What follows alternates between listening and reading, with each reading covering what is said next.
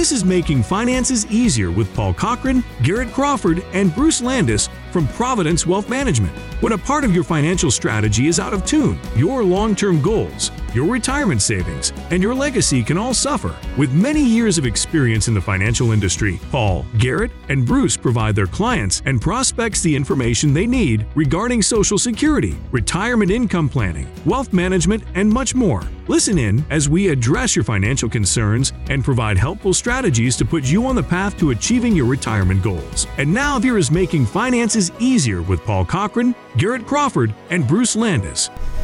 Well, hello and welcome back to Making Finances Easier. My name is Paul Cochran. I'm joined with my colleague Garrett Crawford. Good morning, Garrett. Hey, good morning, Paul. We are from Providence Advisors Group. If you'd like more information about what you hear on today's show, please give us a call at 865 770 5031. We're going to dive right in because we've got a bunch of stuff to cover today. I'd like to touch on at least three things if possible. Number one, just a legislative item where, uh, that's before the Supreme Court this week. Number two, some tax tips because everybody's talking about taxes this week and next. And then, if we have time, I'd like to touch on some more of the Secure Act 2.0. That sounds like a plan, Paul. Let's do it. Okay. So so first, we're recording this the week of February the 27th. And so this week the Supreme Court hears arguments related to um, President Biden's uh, executive order and hope to eliminate all student debt. And um, and so w- what I what I'm hoping is that our listeners can um, be more aware and uh, participate in this uh, kind of legislative process. And this is one of my pet peeves, and I, I'm going to try to keep my rant short. But the whole idea here is that we need desperately in our country to maintain this separation of powers. So we have a legislative branch, we have an executive branch, and um, we have a judicial branch. And so, and we learned in civics in middle school or high school that those three branches have different roles.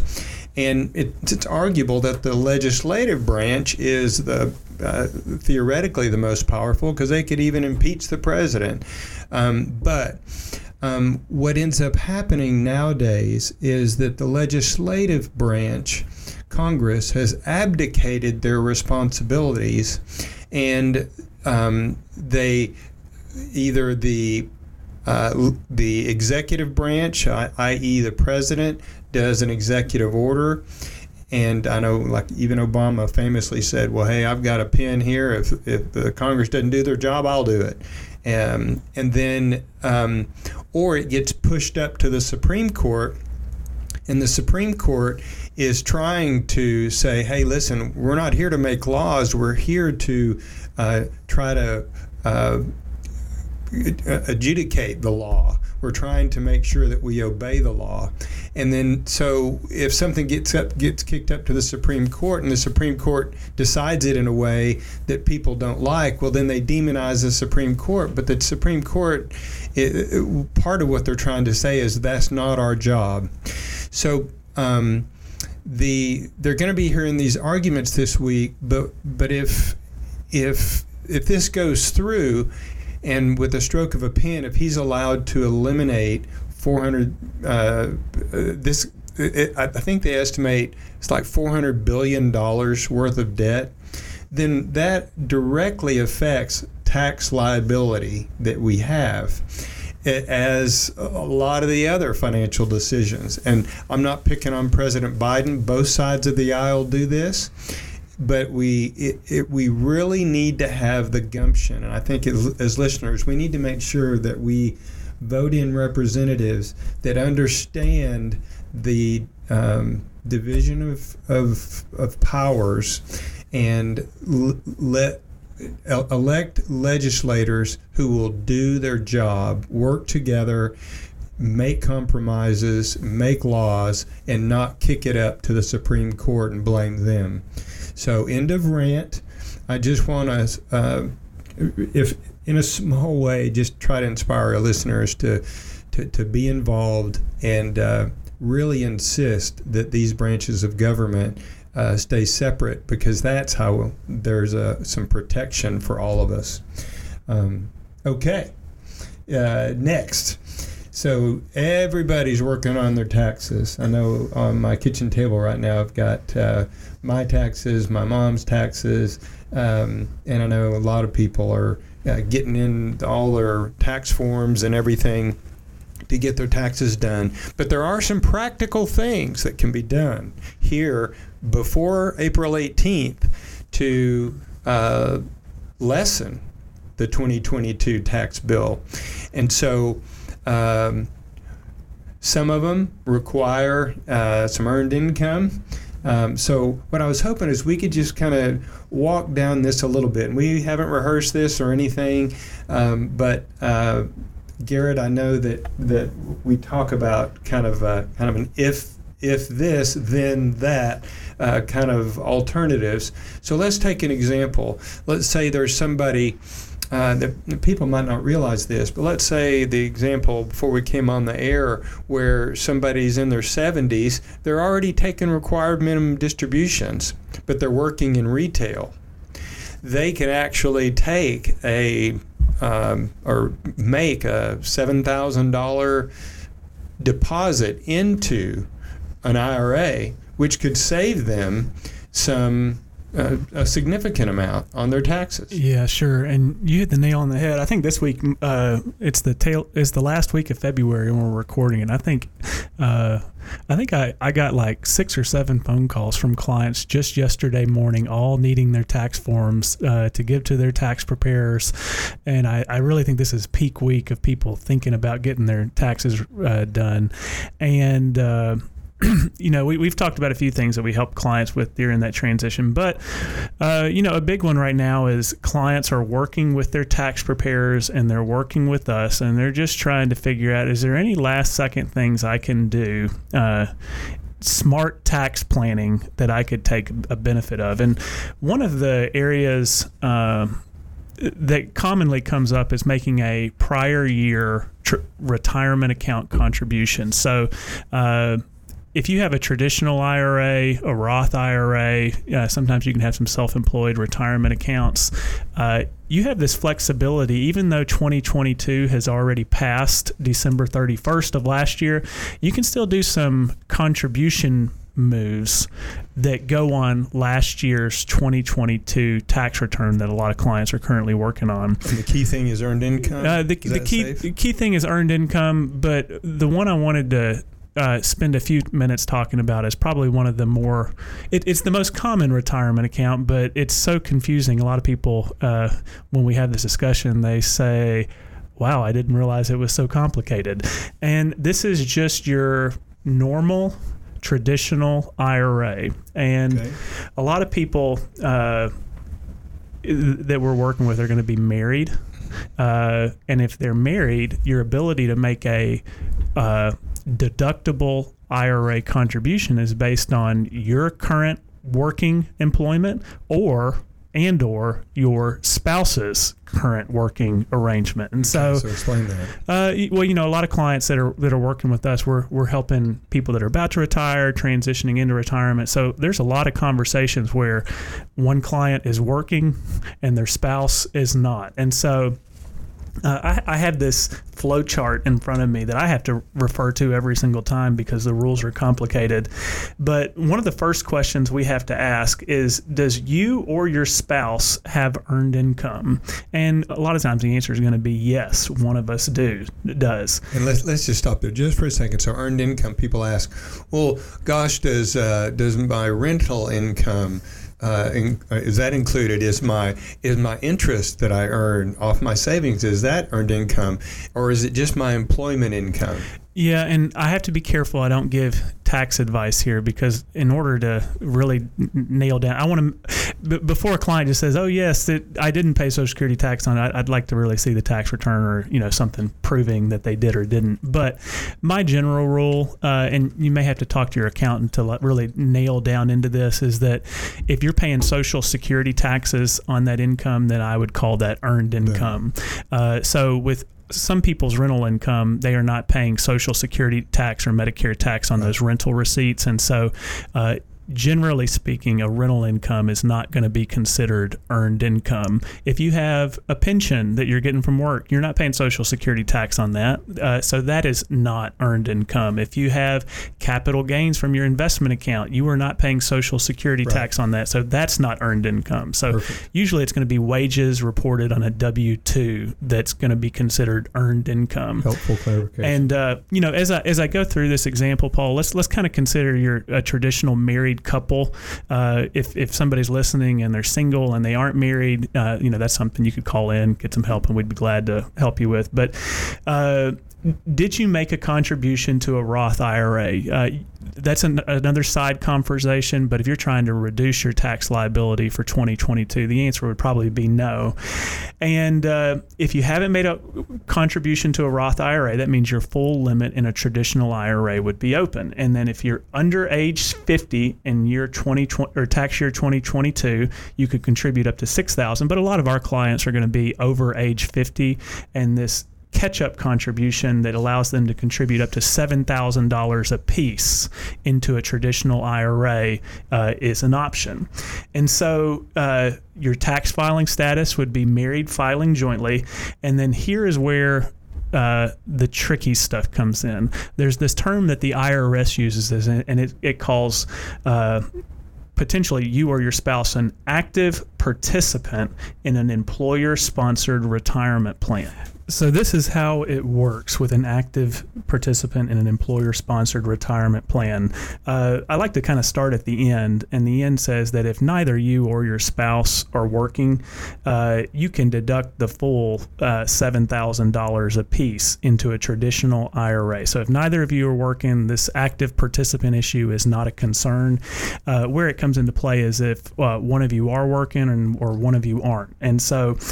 Uh, if you are an active participant in an employer sponsored retirement plan, and this just means that you uh, are eligible to participate in a 401k, 403b, 457, uh, we have to look at your modified adjusted gross income. And if that is below 109,000 as a married filing jointly, that means that you could contribute up to that $7,000 if you're over age 50 and fully deduct that from your taxes in 2022.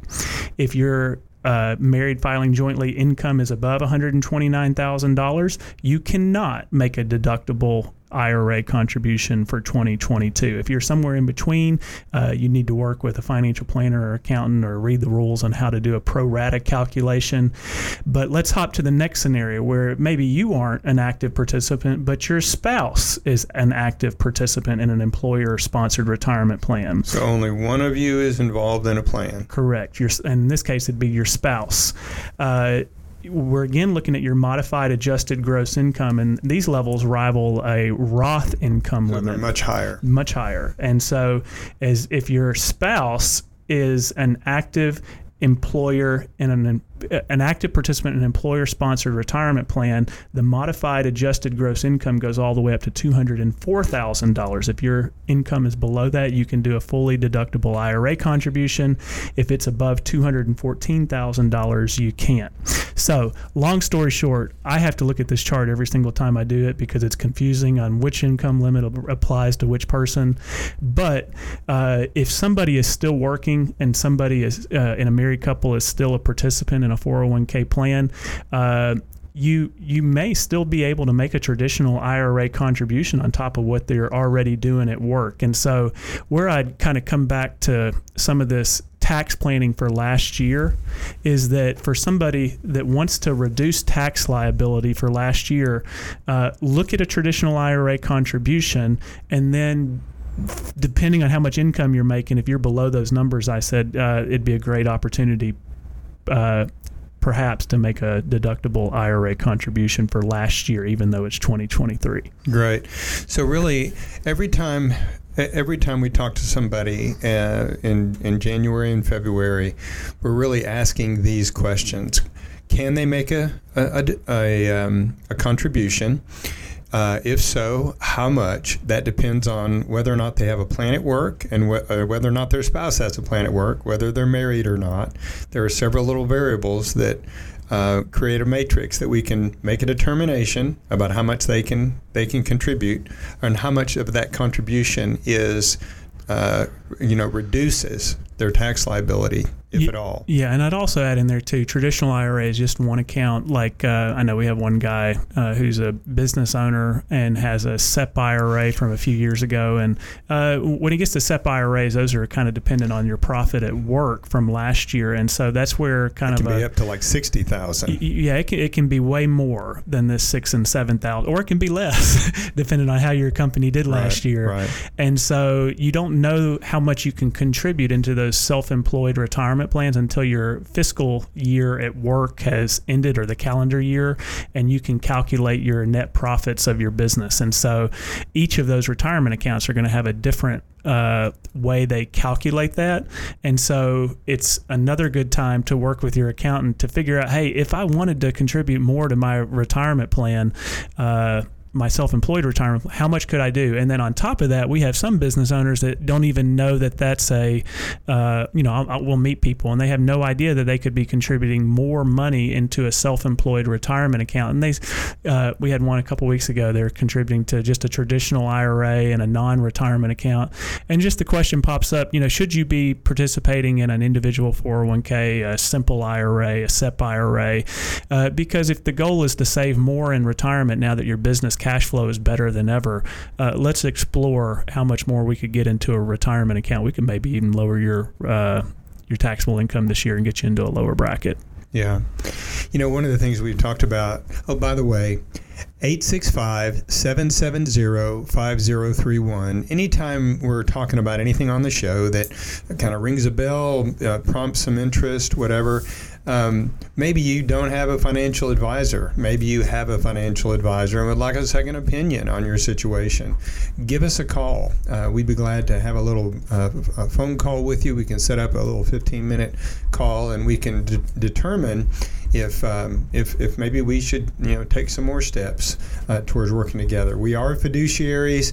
You know, we're not doing commissions and that type of thing. So we are uh, fee-based advisors in, in what we do. So, Garrett, I know one of the things we've talked about is you're going to be starting this whole designation of an enrolled agent.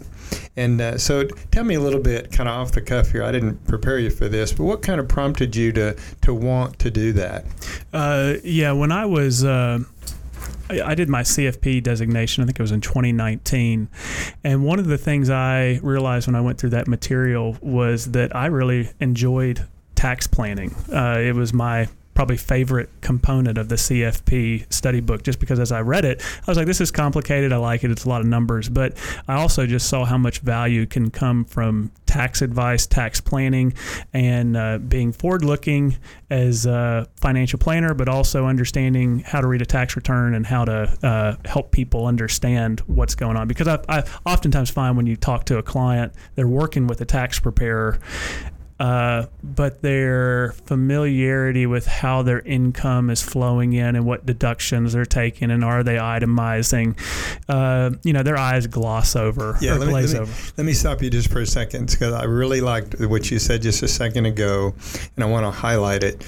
That a lot of times what we think of when we think of a tax preparer or a tax advisor, they're almost always looking in the rear view mirror. Here's what happened, and how can we, you know, either fix it or, or work on it or calculate it correctly.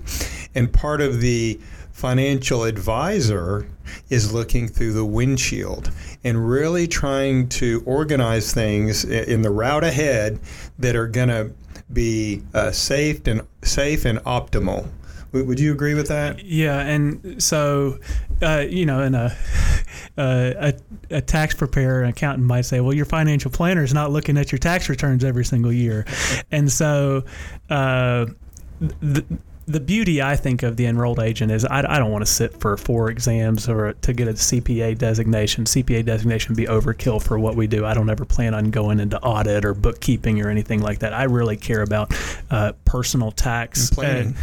Planning and even the the business tax, how how small businesses run their tax returns. That interests me, and I feel like has a lot of value for our clients. And uh, you know what prompted me to do the the CFP years ago was you just don't know what you don't know, and uh, I I, I feel like with the enrolled agent, there's going to be uh, some minutia that just won't come up in everyday conversations with clients. But I think having a familiarity uh, with all the different tax forms available, filing deadlines, penalties, uh, I'd like to be able to give tax advice. I have to tell people all the time, uh, you know, I have to be careful here that I'm not giving tax advice. Uh, I've got one guy uh, later today where he's looking at a tax form he's gotten from a custodian and he, he, he needs help clarifying it, but I can't give him advice on how to fill out his tax return because I'm not uh, an enrolled agent or a CPA. And so I'd love to be able to go the extra mile and be able to give that advice for clients because it's such a simple answer, but I can't give that advice because I don't have the designation. Uh, so it, it, it's an interesting world, but uh, I love taxes. I feel like there's a lot of, uh, we call it alpha, the ability for an advisor to add value to clients. And, uh, you know, I, I, look forward to doing it. But that's excellent. That's great, Garrett. And, you know, one of the things I respect about you is, you know, in college, you didn't choose a simple major. You know, you did electrical engineering, and then you were willing to uh, um, kind of follow some of the um, kind of uh, uh, initial curiosities and then uh, the the the beauty and the uh, benefits of helping people with financial planning. So you got your CFP. Now you're looking at this um, enrolled agent, and uh, you know, it's funny with uh, some of our designations, you know, we're required to do continuing education. And sometimes I'll kind of chomp at the bit a little bit. It's like, oh, I don't want to have to do this because I'm doing other stuff. I'm working with this client. I got these cases to prepare. But every single time I get in there and start doing, the, doing these, I think, wow, this is helpful. This is beneficial.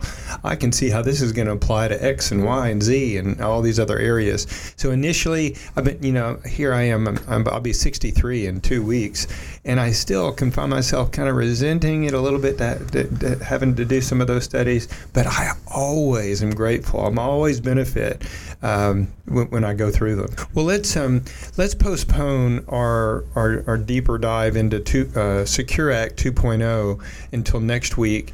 Well, since every household's different, every every uh, uh plan is uh, has variations give us a call 865 770 5031 if you'd like some uh, uh, practical financial planning advice uh, investment advice makingfinanceseasier.com we're a providence advisors group have a great weekend Thank you for listening to Making Finances Easier. Don't pay too much for taxes or retire without a sound retirement plan. For more information, please contact Paul Cochran, Garrett Crawford, or Bruce Landis at Providence Wealth Management. Call 865 770 5031 or visit them online at makingfinanceseasier.com. Fee-based financial planning and investment advisory services are offered by Providence Wealth Management, LLC, a registered investment advisor in the state of Tennessee. Insurance products and services are offered through Providence Advisors Group, LLC. Providence Advisors Group, LLC, and Providence Wealth Management, LLC are affiliated companies. Paul Cochran, Garrett Crawford, and Bruce Landis and Providence Wealth Management are not affiliated with or endorsed by the Social Security Administration or any other government agency. All matters discussed during this show are for informational purposes only. Each individual situation may vary, and the opinions expressed here may not apply to everyone. Materials presented are believed to be from reliable sources, and no representations can be made as to its accuracy. All ideas and information should be discussed in detail with one of our qualified representatives prior to implementation.